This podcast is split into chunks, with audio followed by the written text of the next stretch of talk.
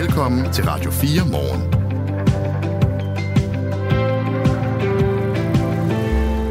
Jeg holdt op, hvor en øh, weekend det har været. Det er nogle meget, meget voldsomme ting, der sker i Mellemøsten i øjeblikket. Måske er de voldsomme, fordi man ser dem lidt tættere på, når det er Israel, fordi det er jo et område, hvor der har været krig i rigtig lang tid. Men den her type krig er bare meget, meget nærværende. Mm. Og den øh, eskalerer yderligere krigen, øh, eller den væbnede konflikt i Israel. Natten til i dag har der været flere nye angreb mod Israel. Og det er selvfølgelig en sag, Kasper, vi ser på flere gange her til morgen. Om et kvarter, der taler vi med en dansker, der bor i Tel Aviv. Vi har fået post fra Mariem. Det kan man jo i det her morgenprogram. Man kan skrive en sms til nummeret 1424, enten hvis man har kommentarer til det, man hører eller ser øh, ude i sin virkelighed, eller hvis man har nogle spørgsmål, man synes, der hører hjemme i de interviews, vi laver. Mariem, hun har sin oprindelse i Senegal i Afrika, men hun følger også med i konflikten i Mellemøsten og skriver, det er rigtig fjollet. Vi lader som om konflikten mellem Israel og Palæstina startede i går morges. Det bifalder ikke angreb på civile, men måske værd at huske på i kampens hede, at Israel heller ikke på noget tidspunkt har skånet civile. Skriver mig hjemme øh, i en sms, hun har sendt til nummer 1424. Og øh, hvor har hun ret? Det er en, en gammel, gammel konflikt med mange, mange grimme sider i bogen. Og nogle rigtig, rigtig grimme nogen bliver altså skrevet her i weekenden. Det følger vi op på. Lidt mere fredeligt, men ikke helt fredeligt går det til her til lands. Vi sætter fokus på stadionfyrværkeri, fordi øh, politikerne vil jo gerne stramme reglerne for fyrværkeri til nytår. Sådan at man fremover kun kan skyde noget af selveste nytårsaften, men der bliver godt nok stadig fyret af på fodboldstadions. I år har der indtil videre været sanktioner i 47 episoder, altså ulovligt fyrværkeri, der er blevet fyret af på tribunerne til fodboldkampe med Superliga-hold på banen. Den belyser vi for mange kanter, den her, fordi det kan åbenbart ikke lade sig gøre at stoppe det.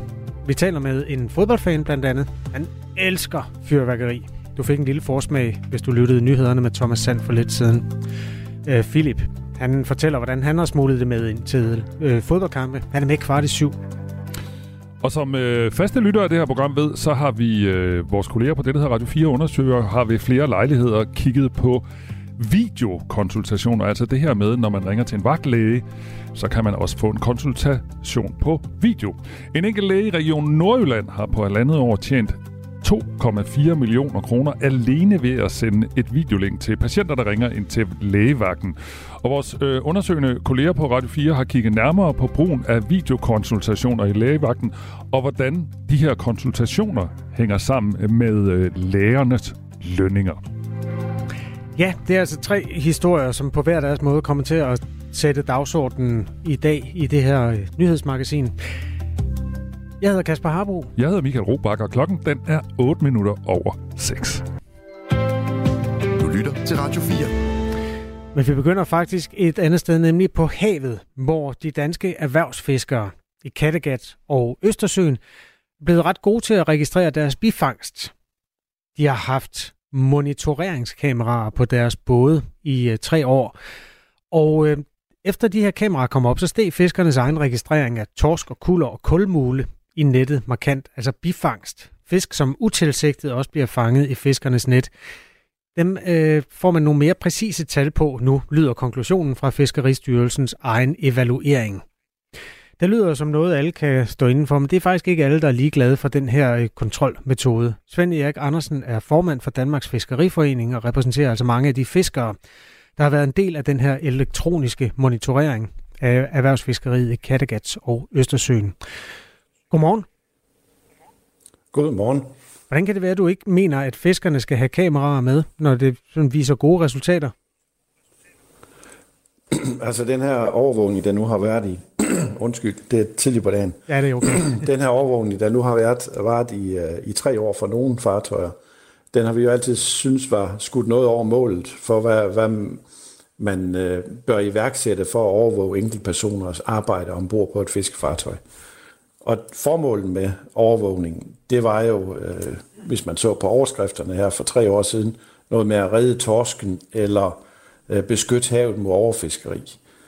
Og det den her evalueringsrapport, den også viser, det er, at der er meget, meget små bifangster i øh, jomformerfiskeriet i Kattegat.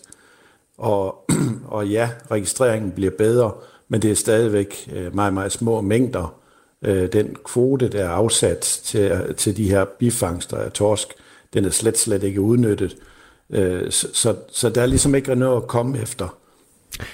Det, som nogen måske tænker, det er, du godeste, du skal da have dig en lille halsbestil på et tidspunkt. ja, det tror jeg også. øh, Svend Andersen, altså formand for Danmarks øh, Fiskeriforening. Det, som nogen måske kan, den tanke, nogen kan få, når de hører om det her, det er, efter kameraerne er kommet op, er man blevet bedre til at registrere dem. Altså at øh, den her øh, monitorering, nogen vil kalde det overvågning, den betyder, at fiskerne faktisk registrerer, som de skal. Hvad vil du sige, hvis man sidder og får den tanke?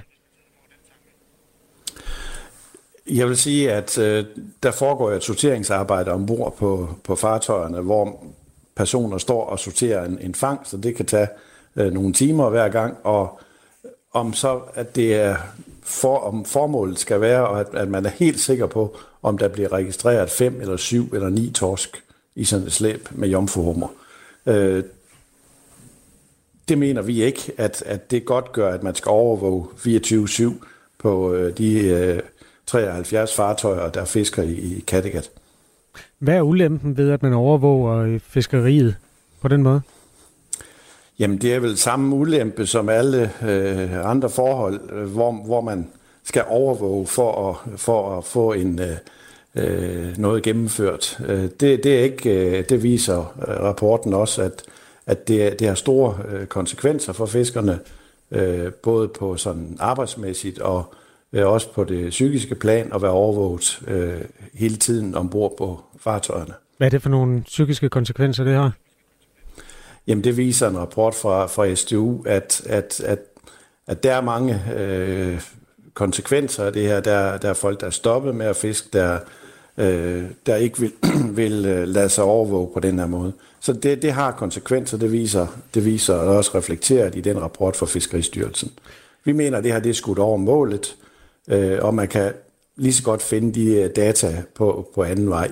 Øh, det, det gør man da også i, i, i det hele taget har man observatørture og så videre på, med på fartøjer øh, for at tjekke, hvordan bifangsten er i de forskellige fiskerier.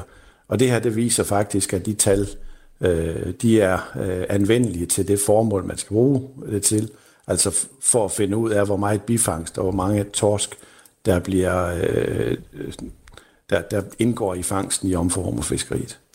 Der er 65 tøj, fartøjer, der har haft de her kameraer på, og 54 af de 65, mange tal oven i hinanden, men det betyder faktisk 83 procent, bryder bagatelgrænsen øh, på, hvor meget fangst der må smides ud. Øh, mere end 10 procent øh, ligger grænsen ved der.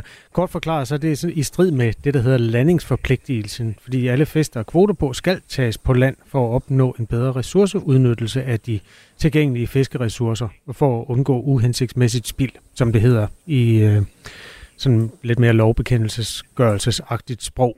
Altså 83 procent af fiskerne fisker i strid med den regel. Det påviser den her kontrolmetode med kameraer. Øh, kan du forstå, at det lyder underligt, hvis du synes, at det er en løsning at fjerne kameraerne?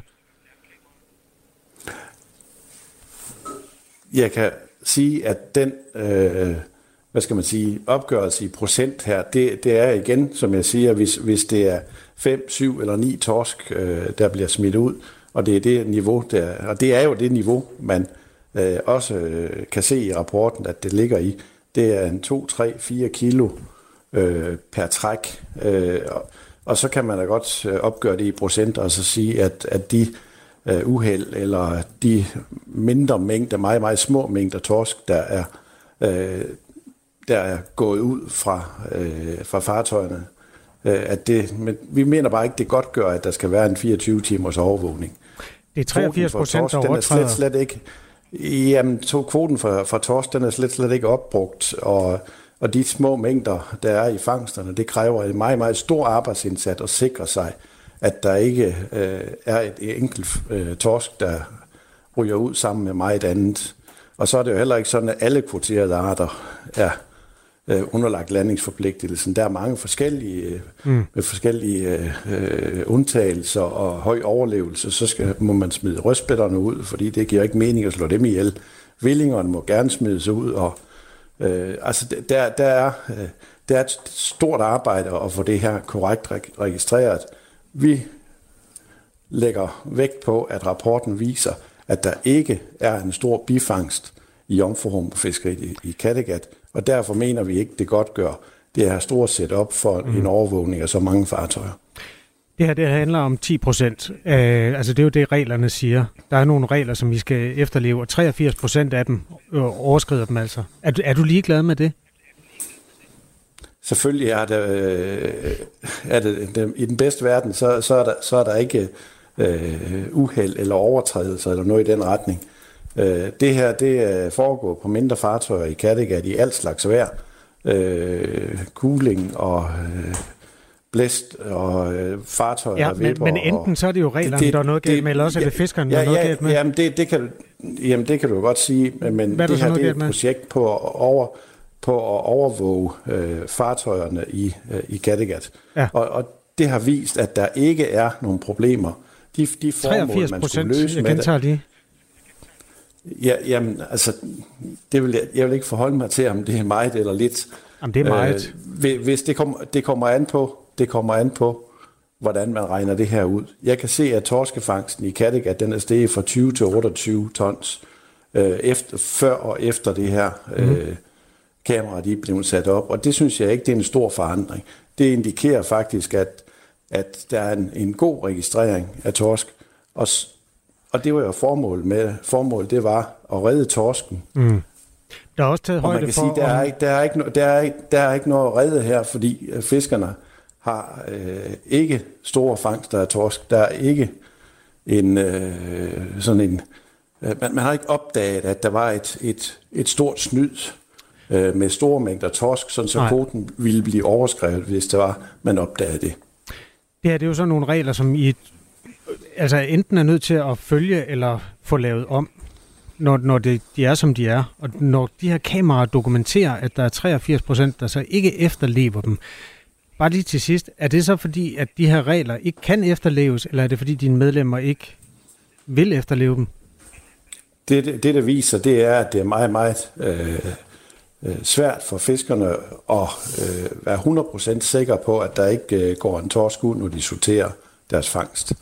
Det, man gør i Fiskeristyrelsen, det kan du jo sammenligne med en var-afgørelse i en fodboldkamp. De kan jo sætte sig til at kigge på det bagefter og spole frem og tilbage og se, hvad var det egentlig, der skete her. Mm. Og det illustrerer så, at, at der er øh, meget små mængder, fordi det er hele tiden mængder, vi fokuserer på. Øh, ja. Når nu det er, det er fiskernes kvoter og så videre, de skal overholde. Så, så det, der, er, der er ikke lige noget at komme efter i det her. Altså ikke i forhold til formålet med øh, hele setup'et med kameraovervågning.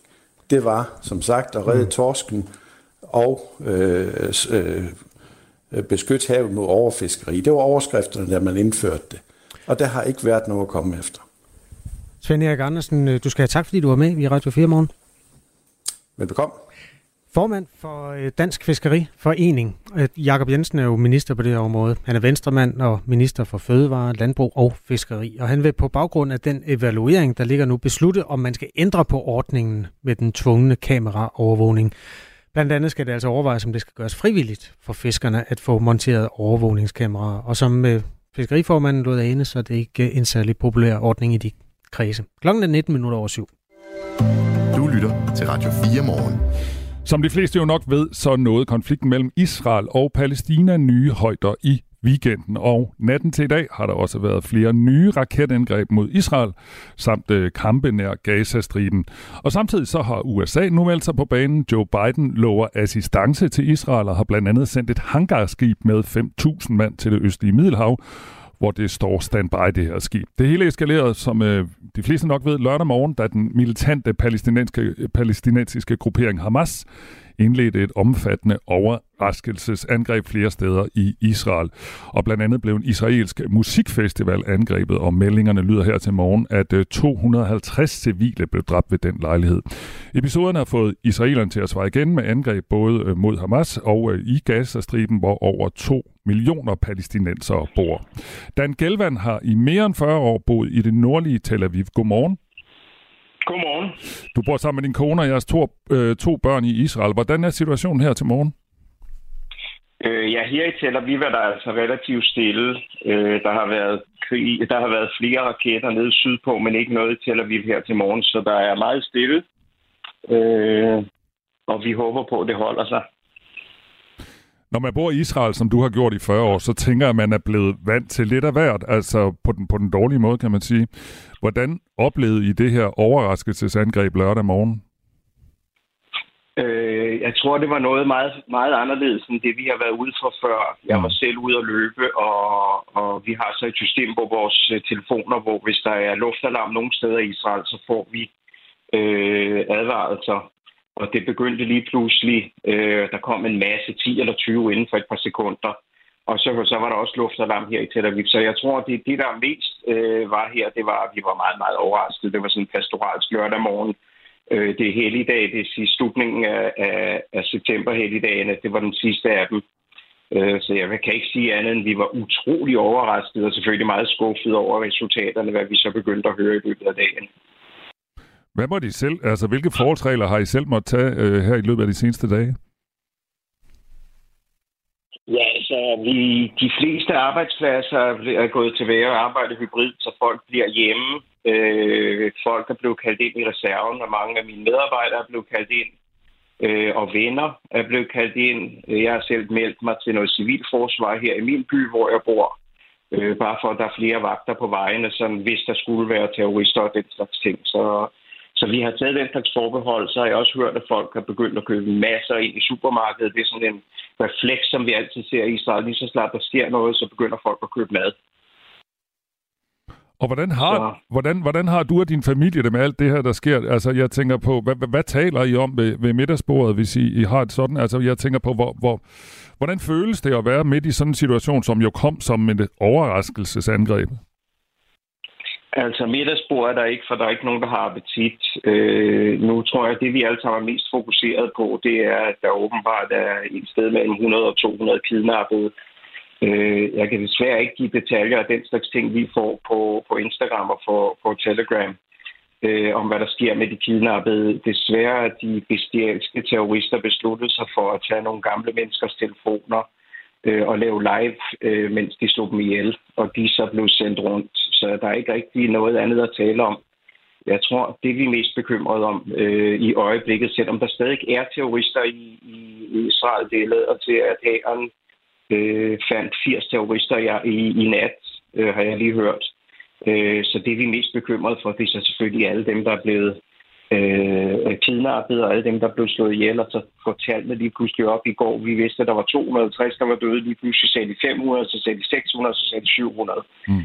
Øh, så det er meget, meget bekymrende. Vi taler ikke om andet sådan set. Den islamistiske Hamas-bevægelse, der altså regerer i Gazastriben, betragtes af Israel, EU og USA som en terrororganisation, og Hamas siger selv, at de lørdag affyrede omkring 5.000 raketter mod Israel, og ifølge Israel er det omkring øh, 2500 til 3000 raketter. Ifølge de israelske sikkerhedsstyrker har angrebene kostet mindst 700 israeler livet, som du også lige sagde, og det palæstinensiske, palæstinensiske sundhedsministerium i Gaza siger, at tæt på 400 palæstinenser har mistet livet. Lige nu der taler jeg med Dan Gelvand, der bor i det nordlige Tel Aviv. Som jeg sagde før, øh, Dan, du har boet i Israel i mere end 40 år, og, og den her konflikt har jo sådan blusset op og ned nærmest i alle 40 år. Hvordan adskiller det sig den her gang fra de andre gange? For det første, at det, det lykkedes dem at infiltrere Israel. Det er noget, vi ikke... Vi har, det har sket flere gange, men meget på meget mindre vis. Altså et par enkelte terrorister. Det lader til, at der er kommet øh, et sted mellem øh, sikkert 5 og 10.000 terrorister ind øh, lørdag nat. Det kan være, at de har været her før. Øh, men så, så, så både på grund af det har involveret det, på et, på et, på et vist tidspunkt var der 21 aktive øh, scener nede sydpå. Det er noget, vi aldrig har oplevet før, for vi er jo vant til at, øh, at vinde, og vi er vant til at vinde hurtigt. Øh, vi er netop i den her periode. Øh, Seksdagskrigen øh, startede den 6. oktober, øh, så der er også noget symbolsk ved den dato, der blev valgt her. Øh, men det her er helt anderledes. Det, her, det, det vi jo normalt har haft med Gaza, det er, at vi har overrasket dem, og der så har vi, vi besluttet os, og så er det også der har har kontrolleret situationen, men denne gang er det absolut dem, der har kontrolleret situationen. Og vi havde ikke godt styr på situationen her. Vi havde åbenbart flyttet en masse soldater til Vestbreden, hvor der også er problemer. Øh, og som Vestbreden er jo en helt anden historie end Gaza, fordi øh, Gaza er ikke besat. Der bor ingen israeler og ingen jøder i, i Gaza. Dan Gelvand, øh, der kommer nogle sms'er ved sådan et program, hvor man får lidt sms'er, og, og jeg kan lige tage en enkelt, men den dækker måske flere af dem, eller den dækker flere af de her sms'er, vi har fået. Der er en, der skriver, glemmer I, glemmer I ikke, at palæstinenserne har levet usilt siden 1948? Og det er jo klart, at hver eneste gang vi diskuterer den her situation i Israel og konflikten mellem øh, palæstinenser og israeler, så, så kommer der jo selvfølgelig meldinger om, hvordan israelerne har om man så må sige, opført sig eller behandlet palæstinenserne de sidste mange årtier. Hvad, hvad, hvad siger du egentlig til, til det? Du har øh, en fantastisk god hukommelse, og du taler det tilfældigvis med en meget venstreorienteret israeler, og jeg kan godt huske, hvad der sker med palæstinenserne. Men i øjeblikket er 700 jøder blevet slået ihjel, og 700 israelere er slået ihjel. Mange af dem er araber i øvrigt. Øh, øh, er blevet såret, og 200 er, er taget gisler, så det, jeg tror ikke, det er tiden til at diskutere det. Mm. Det er simpelthen ikke tiden i øjeblikket, at vi er i krig, og i krig skal man først vinde, og så kan vi tale om de filosofiske øh, emner bagefter. Mm. Tak fordi du ville svare på det spørgsmål, Dan Gelvand. Helt i orden. Og pas godt på jer selv dernede. Dan Gelvand, som altså er bosat i det nordlige Tel Aviv. Ja, det er jo altså en øh, urgammel konflikt siden 1948, som der stod i sms'en der, og i nogle øh, sådan fortolkninger er den jo endnu ældre end det. Vi holder øje med de bylletinger, der kommer derfra, fordi det er jo nogle gode opvækkende tal fra begge sider af murene i virkeligheden, der kommer ind. Altså mere end 400 palæstinenser er døde i de modangreb, der er indledt efter de her forskellige terrorangreb, som har kostet, ifølge i hvert fald et israelsk medie, mindst 700 israelere livet. Klokken er tre minutter i halv syv. Du har tændt for Radio 4 morgen med Michael Ropak og Kasper Harbo. Du lytter til Radio 4. Der bliver fyret masser af ulovligt fyrværkeri af her i Danmark, og til med, hvor alle forskrifter om afstand, briller og andet bliver overskrevet. For mens politikerne er i gang med at stramme reglerne for vores brug af fyrværkeri, så det kun bliver lovligt at fyre af på selve nytårsaften, så bliver der næsten, eller ikke næsten, så bliver der mere end ugenligt tændt romerlys og andet fyrværkeri på det danske fodboldstadions. Det viser en optælling, som vi har lavet her på Radio 4. Og vi det er også, Michael. Ja, det er også to, der har været i gang. Ude at være fodtusser. Journalistiske fodtusser.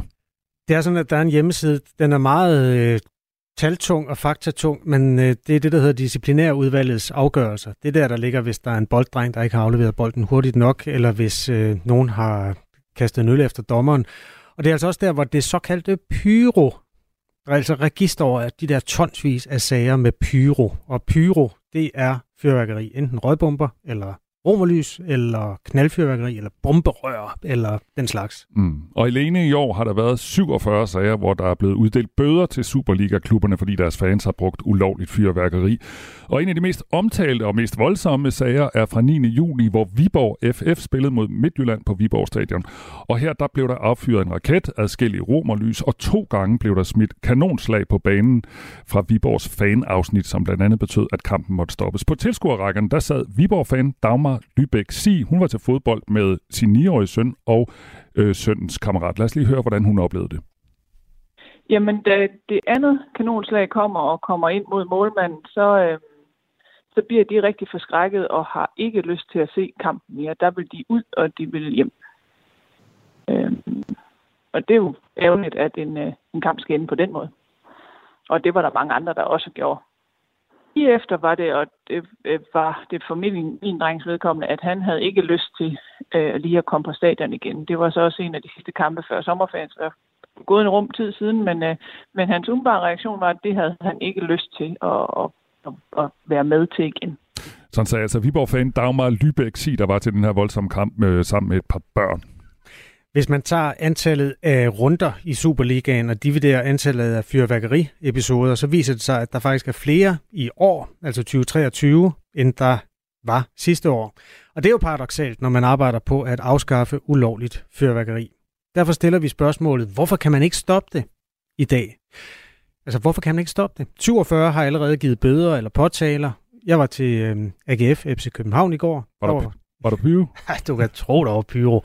Det er jo sådan, i de der rapporter, så tæller man op, hvor mange stykker der var. Øhm, jeg har en video af det, så vi kan lige tælle det op lidt senere. Altså, AGF får et ordentligt hak for den her. Den kommer til at koste over 100.000, tror jeg. Okay. FCK havde lidt mindre med, men det ja. vender vi tilbage til alle sammen. Vi skal også høre fra en fodboldfan, der har prøvet at have sådan noget pyro med på stadion. Nu klokken halv syv. Nu er der nyheder på Radio 4. Det israelske militær har samlet omkring 100.000 reservesoldater i kampen mod den militante palæstinensiske gruppe Hamas. Det siger Jonathan Kongrikus, der er talsperson for det israelske militær i en video postet på sociale medier. Tidligt her til morgen skriver det tyske nyhedsbrug DPA. Formålet er at sikre, at Hamas ikke længere vil være i stand til at true israelere og kontrollere Gazastriben, siger han ifølge DPA. Hamas indledte lørdag morgen et storstilet angreb mod Israel, hvor tusindvis af raketter fløj over grænsen fra Gaza mod Israel. Samtidig trængte militante Hamas-folk ind i Israel og angreb både civile og militær. Ifølge Jonathan Conricus var der tale om omkring 1000 bevæbnede palæstinenser, der gik fra hus til hus i jagten på israelere. Et større antal israelere blev i den forbindelse fanget af militsfolk og ført til Gazastriben, hvor de nu bliver holdt som gisler, ifølge det israelske militær. Forløbig er over 700 mennesker meldt dræbt i Israel. Det er dermed det blodigste angreb i landet i årtier. 400 personer er ifølge nyhedsbruget Reuters blevet dræbt i Gaza i israelske modangreb. Den amerikanske avis The Wall Street Journal skriver, at højstående medlemmer af grupperingerne Hamas og Hezbollah har oplyst, at ledere fra Irans revolutionsgarde siden august har hjulpet med at planlægge angrebet på Israel. Ifølge avisen gav revolutionsgarden også grønt lys til angrebet. Det skulle være sket under et møde i Libanons hovedstad Beirut. Den officielle melding fra USA har indtil videre været, at man ikke har informationer om, at Iran skulle have deltaget i angrebet. Udviklingsstøtten til de palæstinensiske selvstyreområder skal stoppes, det mener Liberal Alliance, der i dag vil fremsætte et forslag, hvor i det foreslås, at den årlige støtte på 450 millioner kroner droppes. Det fortæller Henrik Dahl, der er partiets udenrigsordfører. Den daværende regering øh, annoncerede en stramning i 2017, som blev gennemført i 2018 øh, med øh, udviklingsbistand dengang. Og jeg har egentlig synes, at den øh, stramning indtil videre var nok. Men med den situation, der er opstået øh, siden i lørdags, så mener jeg og vi, at der er behov for yderligere indstramning. Liberal Alliance mener, at man bør defonde de palæstinensiske områder. På den måde kan den lokale regering blive nødt til at bruge pengene på vedligeholdelse af eksempelvis skoler og hospitaler, i stedet for at de bliver brugt på køb af våben. Det kan jo også være, at de prioriterer at være ligeglade med deres øh, civilbefolkning. Det er der jo noget, der tyder på, at de er ret ligeglade med i, i, i forvejen. Men øh, det er jo bare sådan, at, at hvis, hvis vi forærer styret på Vestbredden eller Gaza en besparelse, så er det jo så er det nogle, de penge, de har sparet, kan de bruge til at købe våben for. Nu kan de ikke spare de penge. Lederen af det kriminelle svenske netværk Foxtrot, 37-årige Rava Majid, skal være blevet anholdt i Iran. Det erfarer den svenske tv-station SVT fra flere unavgivende kilder med indsigt i en intern konflikt i Foxtrot. Kilderne bekræfter oplysninger om anholdelsen uafhængigt af hinanden. Henrik Møring fortæller. Det svenske udenrigsministerium kan ikke umiddelbart bekræfte, at bandelederen skal være anholdt. Heller ikke svensk politi har officielt sagt noget om, at Masjid skulle være anholdt. Rawa Majid, der går under tilnavnet Den Kurdiske Rev, er leder af Foxtrot-netværket. Han er en lederskikkelse i det svenske bandemiljø og er blevet sat i forbindelse med en række af de banderelaterede drab, der har rystet Sverige i de seneste måneder og år. Anholdelsen skal ifølge SVT's kilder være sket fredag på grænsen til Iran. Senest menes Majid at have opholdt sig i Tyrkiet. Herfra skal han have styret Foxtrot. Han er efterlyst af svensk politi på mistanke om omfattende narkohandel og drab. Skyder først på dagen stedvis lidt regn i eftermiddag mest tørt og lidt eller nogen sol. Temperaturer mellem 10 og 13 grader. Det her er Radio 4 morgen.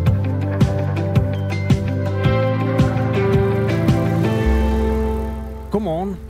De meget omtalte videokonsultationer i lægevagterne udløser gode klingende honorar til nogle af de læger, der bruger dem mest. En enkelt vagtlæge i Region Nordjylland har siden januar sidste år indkasseret mindst 2,4 millioner kroner på de her undersøgelser, som altså foregår ved hjælp af et videolink. 2,4 millioner kroner på godt halvandet år. Det er altså oven i det normale honorar, man også får som vagtlæge, når telefonen ringer. Den her ene læge har altså bare på videokonsultationerne tjent mere, end hvad hans øverste chef, regionsrådsformanden i Nordjylland, har tjent i samme periode. Videokonsultationer, det er de opkald til lægevagten, hvor lægen anslår, at der er brug for at kigge på patienten via kameraet i patientens telefon. Og det er altså det, der nogle gange løber op, hvis det bliver brugt rigtig meget. Det her tilfælde kan vi fortælle om, efter at Radio 4 har fået akt indsigt i regionernes brug af videokonsultationer i lægevagten. Nikolaj Torgård Henriksen har lavet den her undersøgelse. Godmorgen. Godmorgen. Hvordan kan man tænke, hvordan kan det lade sig gøre at tjene næsten 2,5 millioner bare på videokonsultationer? Jamen det er sådan, at i regionen Nordjylland og Midtjylland og Syddanmark, der er lægerne, eller vagtlægerne, de er akkordlønnet. Det vil sige, at de får øh, en, et honorar for hver eneste ydelse, de laver. Og det her honorar, det er altså forhandlet flere gange godt nok, men, øh, men der får de op mod øh, tre gange så meget for en videokonsultation, som det gør for en telefonkonsultation. Mm. Øh, det ligger cirka i omegnen af 275 kroner for en video og 75 kroner for en telefonkonsultation. Så der er altså mange penge at hente her. Og vi har her snakket med flere eksperter, der kritiserer det her, blandt andet øh, Jes Søgaard, der er øh, sundhedsøkonom ved Syddansk Universitet, og han siger sådan her. Umiddelbart forekommer det uhensigtsmæssigt, at man har den honorarstruktur, som gør, at man ikke kan udelukke økonomitænkning i lægernes valg af konsultationstype. Ja, og han bakkes op af, af Ejner Baldvin Baldursson, øh, der er øh, sund, hvad der hedder, han er øh, arbejdsorganisationspsykolog ved øh, lektor i arbejdsorganisationspsykologi ved Aalborg Universitet. Akkordløn betyder, at man uanset om man interesserer sig primært for penge eller ej, så bliver man langsomt bragt til at betragte det som en positiv ting, at gøre det, det giver flest penge i lommen. Og det vil helt automatisk undergrave hensyn til kvalitet. Ja, altså videokonsultationerne har vi jo beskrevet i nogle tilfælde, hvor de ikke er gået så godt. Det hører med til historien, at ofte går de rigtig godt, og det bliver brugt blandt andet, hvis det er et, et menneske, der sidder i et sommerhusområde og har en skovflåt, øh, eller sådan noget, øh, der måske er udviklet sig til Borrelia. Den type tilfælde er der altså rigtig mange af. Nu er det så en, en mand i Region Nordjylland, vi kigger nærmere på. Øhm, er det alle vagtlægerne, der har så høj brug øh, af, af video, øh, som, som man tjener 2,5 millioner på halvandet år? Nej, det, det er helt klart, at det er enkelte læger, der driver den her udvikling frem.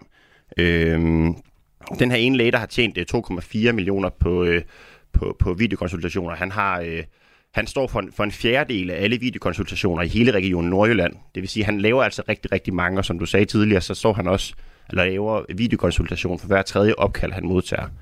Vi har også øh, kigget på andre regioner, hvor øh, der i Region Syddanmark er to læger. Den ene på Fyn, der har tjent øh, 2,1 bare på video, og en anden i, øh, i trekantsområdet, der har tjent 1,3 bare på video. Så, øh, så det virker til, at det er få læger, der driver det her frem. Øh, Nikolaj er altså en del af Radio 4 undersøger de journalister, der har sådan går i dybden med nogle af de sådan mere komplicerede sager. Det her det er en historie om videokonsultationer, som også viser ved, ved hjælp af de data, som nu er blevet delt med os, at lægerne bruger mindre end et minut i gennemsnit på at se patienten gennem en videokonsultation. Altså, de fleste har prøvet at ringe til vagtlægen på et eller andet tidspunkt, og der er en telefonsamtale, der finder sted. Vagtlægen kan så på eget initiativ øh, lægge den her videokonsultation oveni, og det er den, der så udløser yderligere. Hvor meget sagde du? Cirka 270 kroner for video for et minuts arbejde igennem? Undskyld, 225 kroner for video. Det er om dagen og 270 om natten. Det er lidt forskelligt fra, hvornår de sidder. Okay. Men altså for et minuts arbejde i, i gennemsnit. Og sikkert det er vigtigt, altså kvaliteten er vi ikke inde i her, men det er mange penge. Er der andet, der springer i øjnene, når du sidder kigget på de her data? Ja, altså som jeg nævnte tidligere, så er der to læger i Syddanmark, der tjener rigtig meget. Øh, og det viser sig også, at øh, Region Syddanmark er den region, der bruger video absolut mest. Øh, der har vi, øh, vi set, at de bruger video cirka i øh, hver 6. opkald. Øh, og sammenlignet med Region Hovedstaden, der har, øh, der har de en helt anden måde at honorere deres læger på, hvor lægerne i øh, deres 18-13-system er øh, hvad hedder det, timelønnet. Og, øh, og der har de et meget lavere øh, brug af det her videokonsultation. Mm. Det vil sige, den, den periode, vi har kigget på, der har Syddanmark altså brugt video i 179.000 til, øh, til koncentrationer, hvor de i hovedstaden har brugt øh, cirka 76.000 gange. i 1813-systemet. Så det er altså en markant forskel. Det er jo også nogle ret markant forskellige områder. Altså i København bor folk meget, meget tæt, og har sikkert heller ikke så langt hen til en, en lægevagt, hvor øh, Region Syddanmark, der kan man jo godt risikere, at, at der er lang vej derhen. Altså, er der nogle, det hedder det demografiske forskelle, eller sådan noget, man kan, man kan tale om? Ja, yes, det, der, der kan jo selvfølgelig godt være et hensyn til geografi i det her, øh, som helt klart også spiller ind.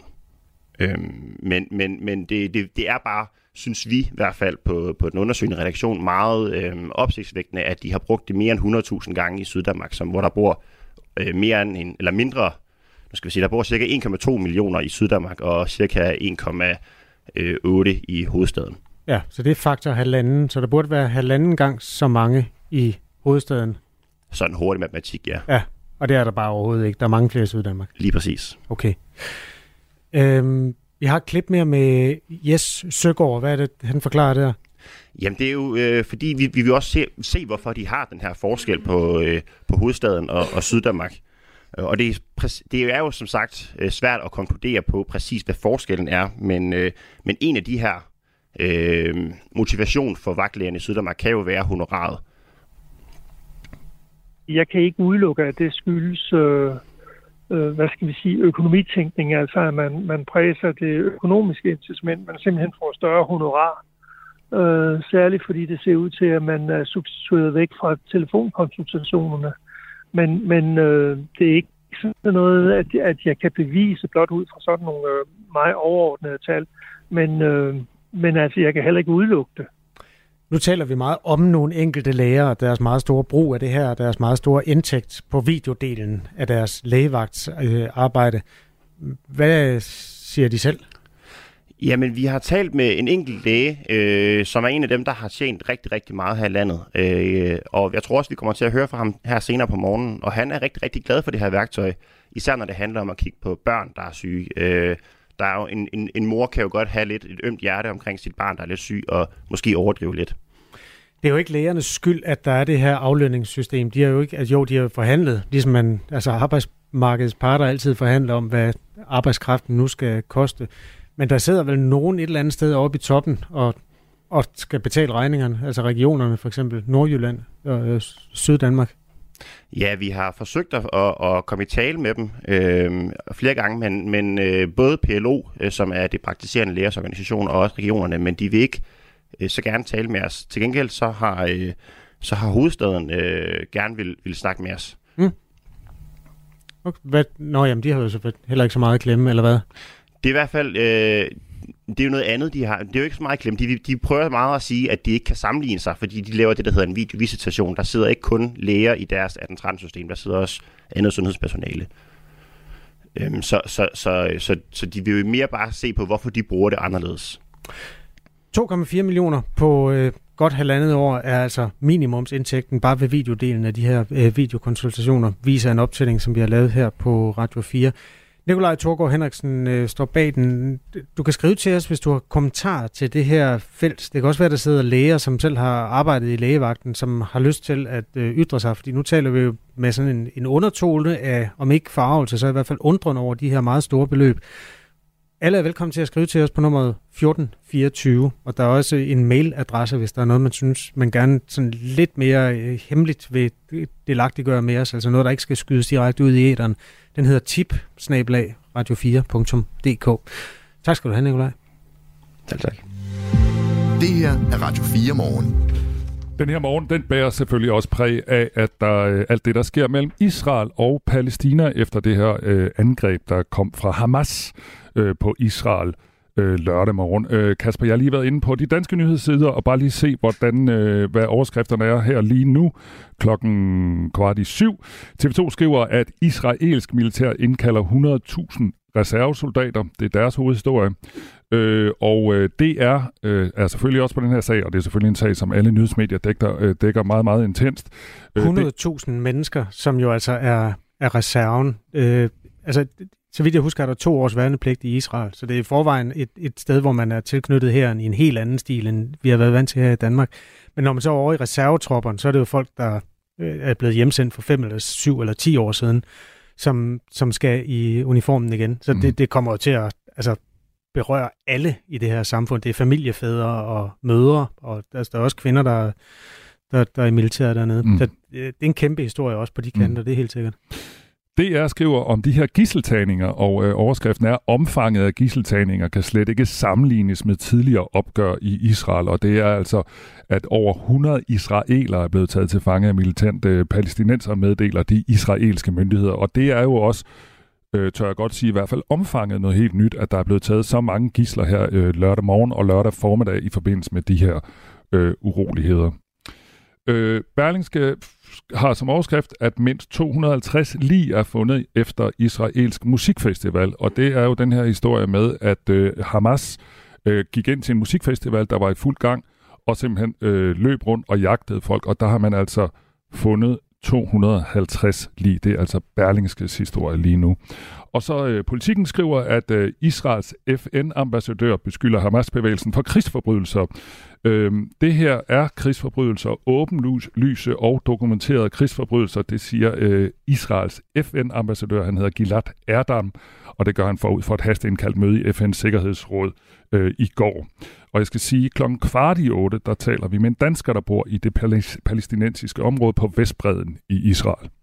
Der er også nogle meget store sådan, hedder det geopolitiske linjer i det her, fordi mm. der er jo nogle spekulationer om, hvordan kan Hamas pludselig være i stand til at fyre 2.500 raketter af mod Israel. Det er jo altså en enorm mængde våben. Og der er spekulationerne jo, om der er en allieret i Iran, en amerikansk avis, uh, The Wall Street øh, Journal, skrev i går aftes uh, dansk tid, at højstående medlemmer af grupperingerne Hamas og Hezbollah har oplyst, at lederne fra Irans revolutionsgarde siden august har hjulpet med at planlægge det her ja. angreb. Det er jo ikke noget, folk falder ned af stolen over, hvis det skulle vise sig, øh, at den her nyhed er sand, altså at øh, Iran har en finger med i spillet, fordi der er nogle gamle alliancer og nogle gamle fjendskaber i den her historie også. Dem satser vi også på senere på morgenen at kunne finde nogle mennesker, der vil hjælpe os med at øh, perspektivere. Du er velkommen til at skrive til os på nummeret 1424. Der er også nogle meget følelsesladede beskeder, øhm, og det, man kan godt trænge til at komme af med den slags. Øh, det er ikke alle sammen, der lige egnet til at blive læst op, men det er jo klart, at nogle mennesker også synes, at øh, ja, den går begge veje, lad os sige det, øh, sympatien i den her konflikt.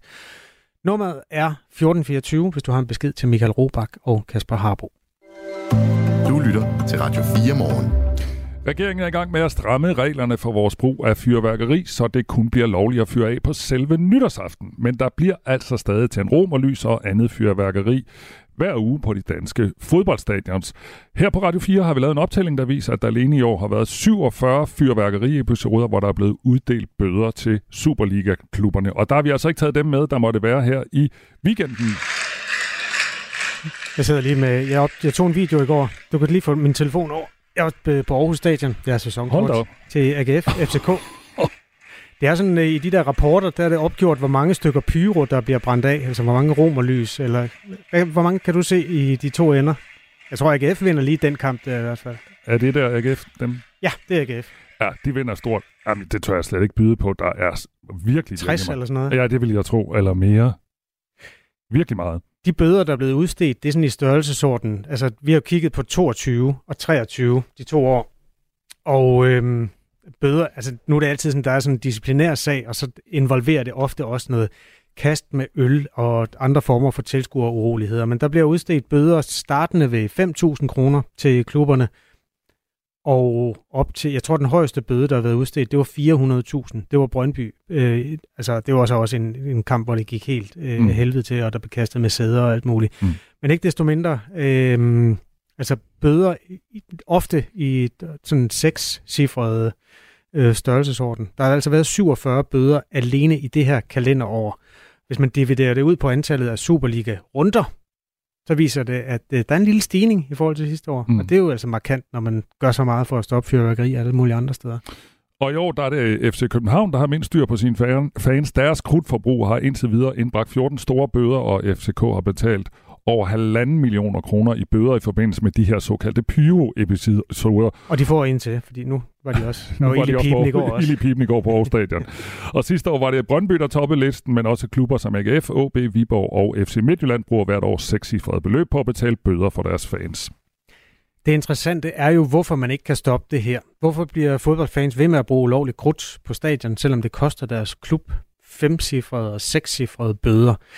Jeg har skrevet rundt til øh, mange steder, øh, til sådan fanfora, mm. for at høre, om de kunne hjælpe mig med at få en krudtglad fan i tale. Og det lykkedes? Ja, men ikke den vej. Der Nå. kom ikke svar fra de der fanfora. Men øh, gennem et opslag øh, et andet sted, så kom jeg i kontakt med en fyr, som vi gerne må tale med, og det har jeg gjort. Øh, han hedder Philip her. Han har et andet navn i virkeligheden, og det navn kender vi godt på Radio 4, men han optræder som Philip, fordi han fortæller om noget, man kan blive straffet for. Han er Brøndby-fan, og han har i perioder selv smuglet fyrværkeri ind på Brøndby Stadion. Han gør det ikke længere, øh, men han er stadig kæmpe fan af romerlys og bomberør. Ham har jeg jo altså talt med, og det interview skal vi høre nu. Da vi talte sammen, der startede han med at vise mig rundt på en tysk hjemmeside, hvor man kan købe alt, hvad man skal bruge af romerlys og røgbomber og bomberør og raketter. Jeg ser en øh, international webshop øh, fra Tyskland, hvor man kan købe øh, pyroteknik. Smoke bombs, flares, er det så romerlys? Det er romerlys, ja. Okay. Det er sgu ikke så dyrt, var? 5 euro og 45 for et rimelig hardcore romerlys. Ja, men der kommer jo en masse ekstra omkostninger omkring shipping og måder sådan ligesom at få det ind i landet og sådan noget. Der skal, der skal også betales lidt for, hvis man har en mellemhandler og sådan noget på. Så hvad hedder det, det er ikke helt retvisende for prisen, men man kan sige, at købe det ind øh, internationalt er jo ikke nødvendigvis ret dyrt. Så, så dernede er der ikke nogen lov, der forbyder dem at sende det her op. Hvorfor er det så problematisk? Øh? Ja, men det kan være problematisk, hvis nu dit navn står på pakken, og du vil have det ind i landet, og det bliver taget af tollerne osv. Og der kan jo også være noget med, at du ikke vil have det sendt til dig, fordi du har et eller andet, øh, du ved, med at du ikke vil foretage dig noget ulovligt på din adresse osv. Så, videre. så derfor så er der mange, der bruger mellemhandlere, der enten selv kører dig ned eller bestiller det hjem til forskellige adresser, og så, øh, så fungerer de som mellemhandlere og sælger det videre. Det store spørgsmål er jo, øh, hvorfor er det fedt? Ja, men det er, jo en, øh, det er jo en del af at deltage i stemningen, og så er det vel også det at være sådan lidt oprørsk og, øh, og øh, vise, at man har noget kant og øh, sådan gerne vil, vil deltage som fan. Øh, og så giver det et rigtig fedt øh, udtryk på stadion. Øh, det ser rigtig fedt ud, når der er mange, der gør det især. Jeg skulle altid synes, det var lidt utrygt, når der var sådan en... Øh, ja. Man vidste jo ikke helt, hvornår det stoppede, hvis man stod ja. et andet sted. Man kunne bare se den der røgsky, der dækkede banen. Ja. Hvorfor var det?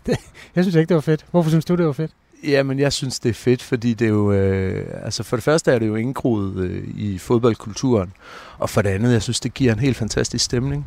Og øh, så er der også noget i det der med, at det faktisk skal være lidt skræmmende. Det må gerne give et indtryk af, at her kommer vi, og her er vi, og vi er ikke, øh, vi er ikke for sjov, og hvad hedder det, det der med at skræmme sin modstander har jo været en del af fodbolden altid. Øh, det, er jo, øh, det er jo en sport, og det er jo kamp på en eller anden måde.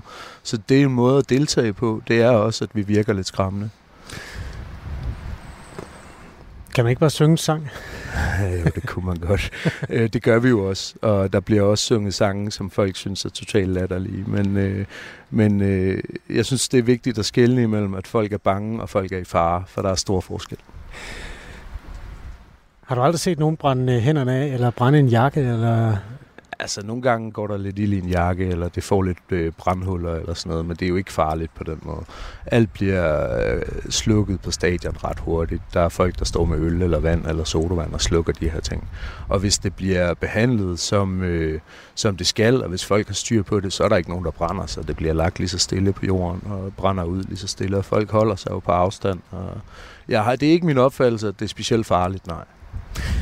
Det kommer an på, hvordan det bliver brugt. Øh, vi kan jo vende tilbage lidt senere til en kamp i 2008 øh, på, var det ikke Brøndby Stadion? Jo, det mener jeg. Ja, det er også der, du har haft ja. en gang. Ja. Øhm, men først, hvordan får man det egentlig ind? Altså, det er jo, det er jo ikke lovligt, og der, der er jo kontrollører ved alle stadions. Altså det jeg gjorde, det var, at jeg havde det i underbukserne, eller på benet, eller i skoen. Men øh, hvad hedder det, det har de efterhånden luret, så det, det er også øh, det, det er blevet mere risikabelt. Altså visitørerne er blevet bedre og sådan noget. Jeg aner ikke, hvordan man gør det for tiden, fordi det er jo forretningshemmeligheder. Men, øh, men jeg ved, at det var sådan rimelig loose øh, til tidspunkter, og man vurderer lige, hvordan er visitationen i dag, og man kan jo nå at smide det i køen og sådan noget. Ikke? Så, mm. så det er noget med bare lige at gemme det på kroppen på en eller anden måde. Men det kan også bare være i bukseledningen eller eller i den dur. Det er ikke altid, visitationen er super grundig på almindelige fans. Det er mere de fans, de gerne udser sig som, øh, som øh, problematiske eller muligvis problematiske. Og hvis man kommer sådan som almindelig fan, er det ikke altid, man bliver visiteret super grundigt. Siger altså kode navn Philip, som øh, stillede op til interview her i Radio 4. Jeg har lidt mere med ham om lidt. Øhm, det koster kassen for Superliga-klubberne, når deres fans fyrer røgbomber og rom og lys af. Sidste år var det øh, Philips klub Brøndby, der fik flest bøder af alle 16 styk. Brøndby brugte over 1,4 millioner kroner på at betale bøder for det fyrværkeri, som deres fans havde med ind på stadion.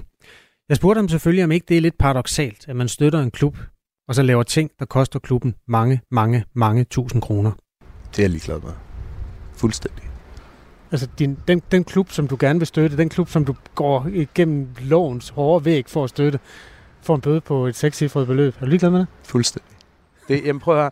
Altså et eller andet sted, så ser jeg det som værdi for klubben, at de har den stemning. Og man kunne også se det dengang under på for eksempel corona, eller, eller da der var boykot, eller når andre klubber måske mister deres opbakning, at hvad hedder det, det har sgu et impact i hele klubben. Jeg mener faktisk, det er pengene værd på en eller anden måde. Øh, man kan sige, at hvad hedder det, selvfølgelig er det problematisk, når det bliver meget gentagende, fordi bøderne de jo stiger, øh, jo flere gange man gør det, men jeg tror også, der er en eller anden intern forståelse mellem klub og fans, hvor niveauet ligesom ligger, fordi man kan jo også se, at de klubber med få penge får ikke mange bedre de penge, eller de klubber, der har råd til det, får flere. Ikke? Det har også noget med klubstørrelse at gøre, selvfølgelig. Hvordan er den forståelse? Altså, det er jo super interessant, hvis der er det. Jeg tror, den er meget stiltigende. Lad mig sige det på den måde. okay. Ja, men det er jo ikke dig, der kan forklare det, men jeg kan da prøve at spørge de klubdirektører og øh, pressefolk. Jeg tror ikke, du får nogen af dem til at sige noget positivt eller noget som helst om det der, men du kan godt prøve. Slås du egentlig også? Nej, har aldrig gjort det. Kan du ikke, eller gider du ikke? Jeg er alt for øh, venlig. Okay. Jamen det er sjovt, det går hånd i hånd med det der med at være pissefarlig øh, og stå og tænde sådan noget. Jamen det er ikke folk, der er farlige. Det er ikke min opfattelse. Det er det altså ikke. Jeg har ikke, jeg har ikke en opfattelse af, at de her mennesker, de er voldelige på nogen måde. Du hedder jo ikke Philip rigtigt, men det gør du i dag, fordi det er ulovligt det her. Nu arbejder man jo tit med strafferammer, når man vil, øh, det er meget op i tiden, også i ja, forbindelse med bandepakken ja, og sådan noget. Ja. Hvor meget fyldte det for dig, at det var strafbart dengang? Intet. Altså ikke andet end, at man skulle have det igennem visitationen. Hvad så, hvis det var dobbelt så strafbart? Intet. Nå. Altså, det er jo ikke, fordi du kan straffe dig ud af det, fordi for det første er det så indgroet i en del af kulturen, at det er der. Og hvis man ikke vil håndtere det på en, hvad skal man sige, mere overordnet måde end bare straffe folk, så kommer man aldrig videre. Altså, du kan ikke straffe dig ud af det ved at sige, så får du dobbelt straf, fordi du gør det i Brøndby eller et eller andet. Det, altså, det hjælper ikke. Det, jeg kan ikke forestille mig, at der er nogen, der tænker over det. Det er jo lidt ligesom knive. Knive er jo ikke farlige i sig selv. En kniv har aldrig i sig selv gjort skade på et menneske, men mennesker med knive kan gøre det. Og mennesker med krudt kan også gøre skade på andre mennesker. Og der var en meget øh, bemærkelsesværdig kamp i 2008, hvor FCK-fans på Brøndby Stadion begyndte at skyde ned mod familietribunen med øh, fyrværkeri og kastede rom og lys derned og sådan noget. Ja. Hvad er dine tanker om, om det, at det her jo er potentielt er et våben? Jeg synes for det første, at sammenligningen med en kniv er meget forkert, fordi for det første er det jo til pynt og ikke et våben. Når det bliver brugt som våben, er det problematisk, det er klart. Hvis det, det er skal ligesom jo ikke... knive. Ja, det kan du sige, men altså en kniv pynter jo ikke meget på en tribune. Øh, det, det, der er pointen, er, at alting kan jo bruges som våben på et stadion. Der er også folk, der river sæder af, eller kaster med mønter, eller lighter, eller alt muligt andet. Kasteskyts er farligt. Punktum og det er ligegyldigt, hvad det er. Øh, og det kan være rom og lys, eller det kan være hvad som helst andet. Som det hedder, Philips rigtige identitet er Radio 4 bekendt. Du kan skrive til os på nummer 1424. Altså, hvorfor kan det her ikke stoppes? Vi har talt med FCK, som er den klub, der har fået de største bøder og flest episoder i 2023 med det her fyrværkeri. De kunne ikke stille op til øh, et radiointerview her til morgen, og så bad jeg dem om at svare på nogle skriftlige spørgsmål. Dem har de ikke svaret på. Men øh, fodboldklubben FC Midtjylland, de har altså også fået bøder. De har i 2023 fået bøder for 300.000 kroner. Det er en femteplads på listen over bøder. Og marketing- og supportdirektør i klubben, han hedder Preben Rock her. Han er super glad for øh, FC Midtjyllands fans, men han er ikke begejstret, når fans tager fyrværkeri med til fodbold. Jamen, den største udfordring med pyro, det er jo, for det, at for det første, så er det ulovligt. Øh, og derudover, så skaber det uro øh, blandt børn og familier, når der er øh, hætteklædte øh, fans øh, på tribunen, som øh, fyrer noget øh, noget pyro af. Og, og derudover så får vi også ofte øh, anmeldelser om, at øh, har fået ødelagt deres tøj. Sådan sagde altså marketing- og supportdirektør i klubben øh, FC Midtjylland, og han hedder Preben Rock, ham vi lige tale med her. Jens er stor fodboldfan og har skrevet til os.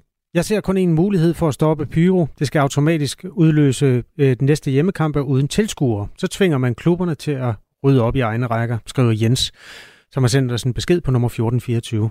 Og der er også en, der skriver, ham Brøndby-typen, I lige har talt med, er årsagen til, at min søn og jeg ikke går til Superliga-kampe. Det vender vi tilbage til. Klokken er syv. Du har lyttet til en podcast fra Radio 4. Find flere episoder i vores app, eller der, hvor du lytter til podcast. Radio 4. Ikke så forudsigeligt.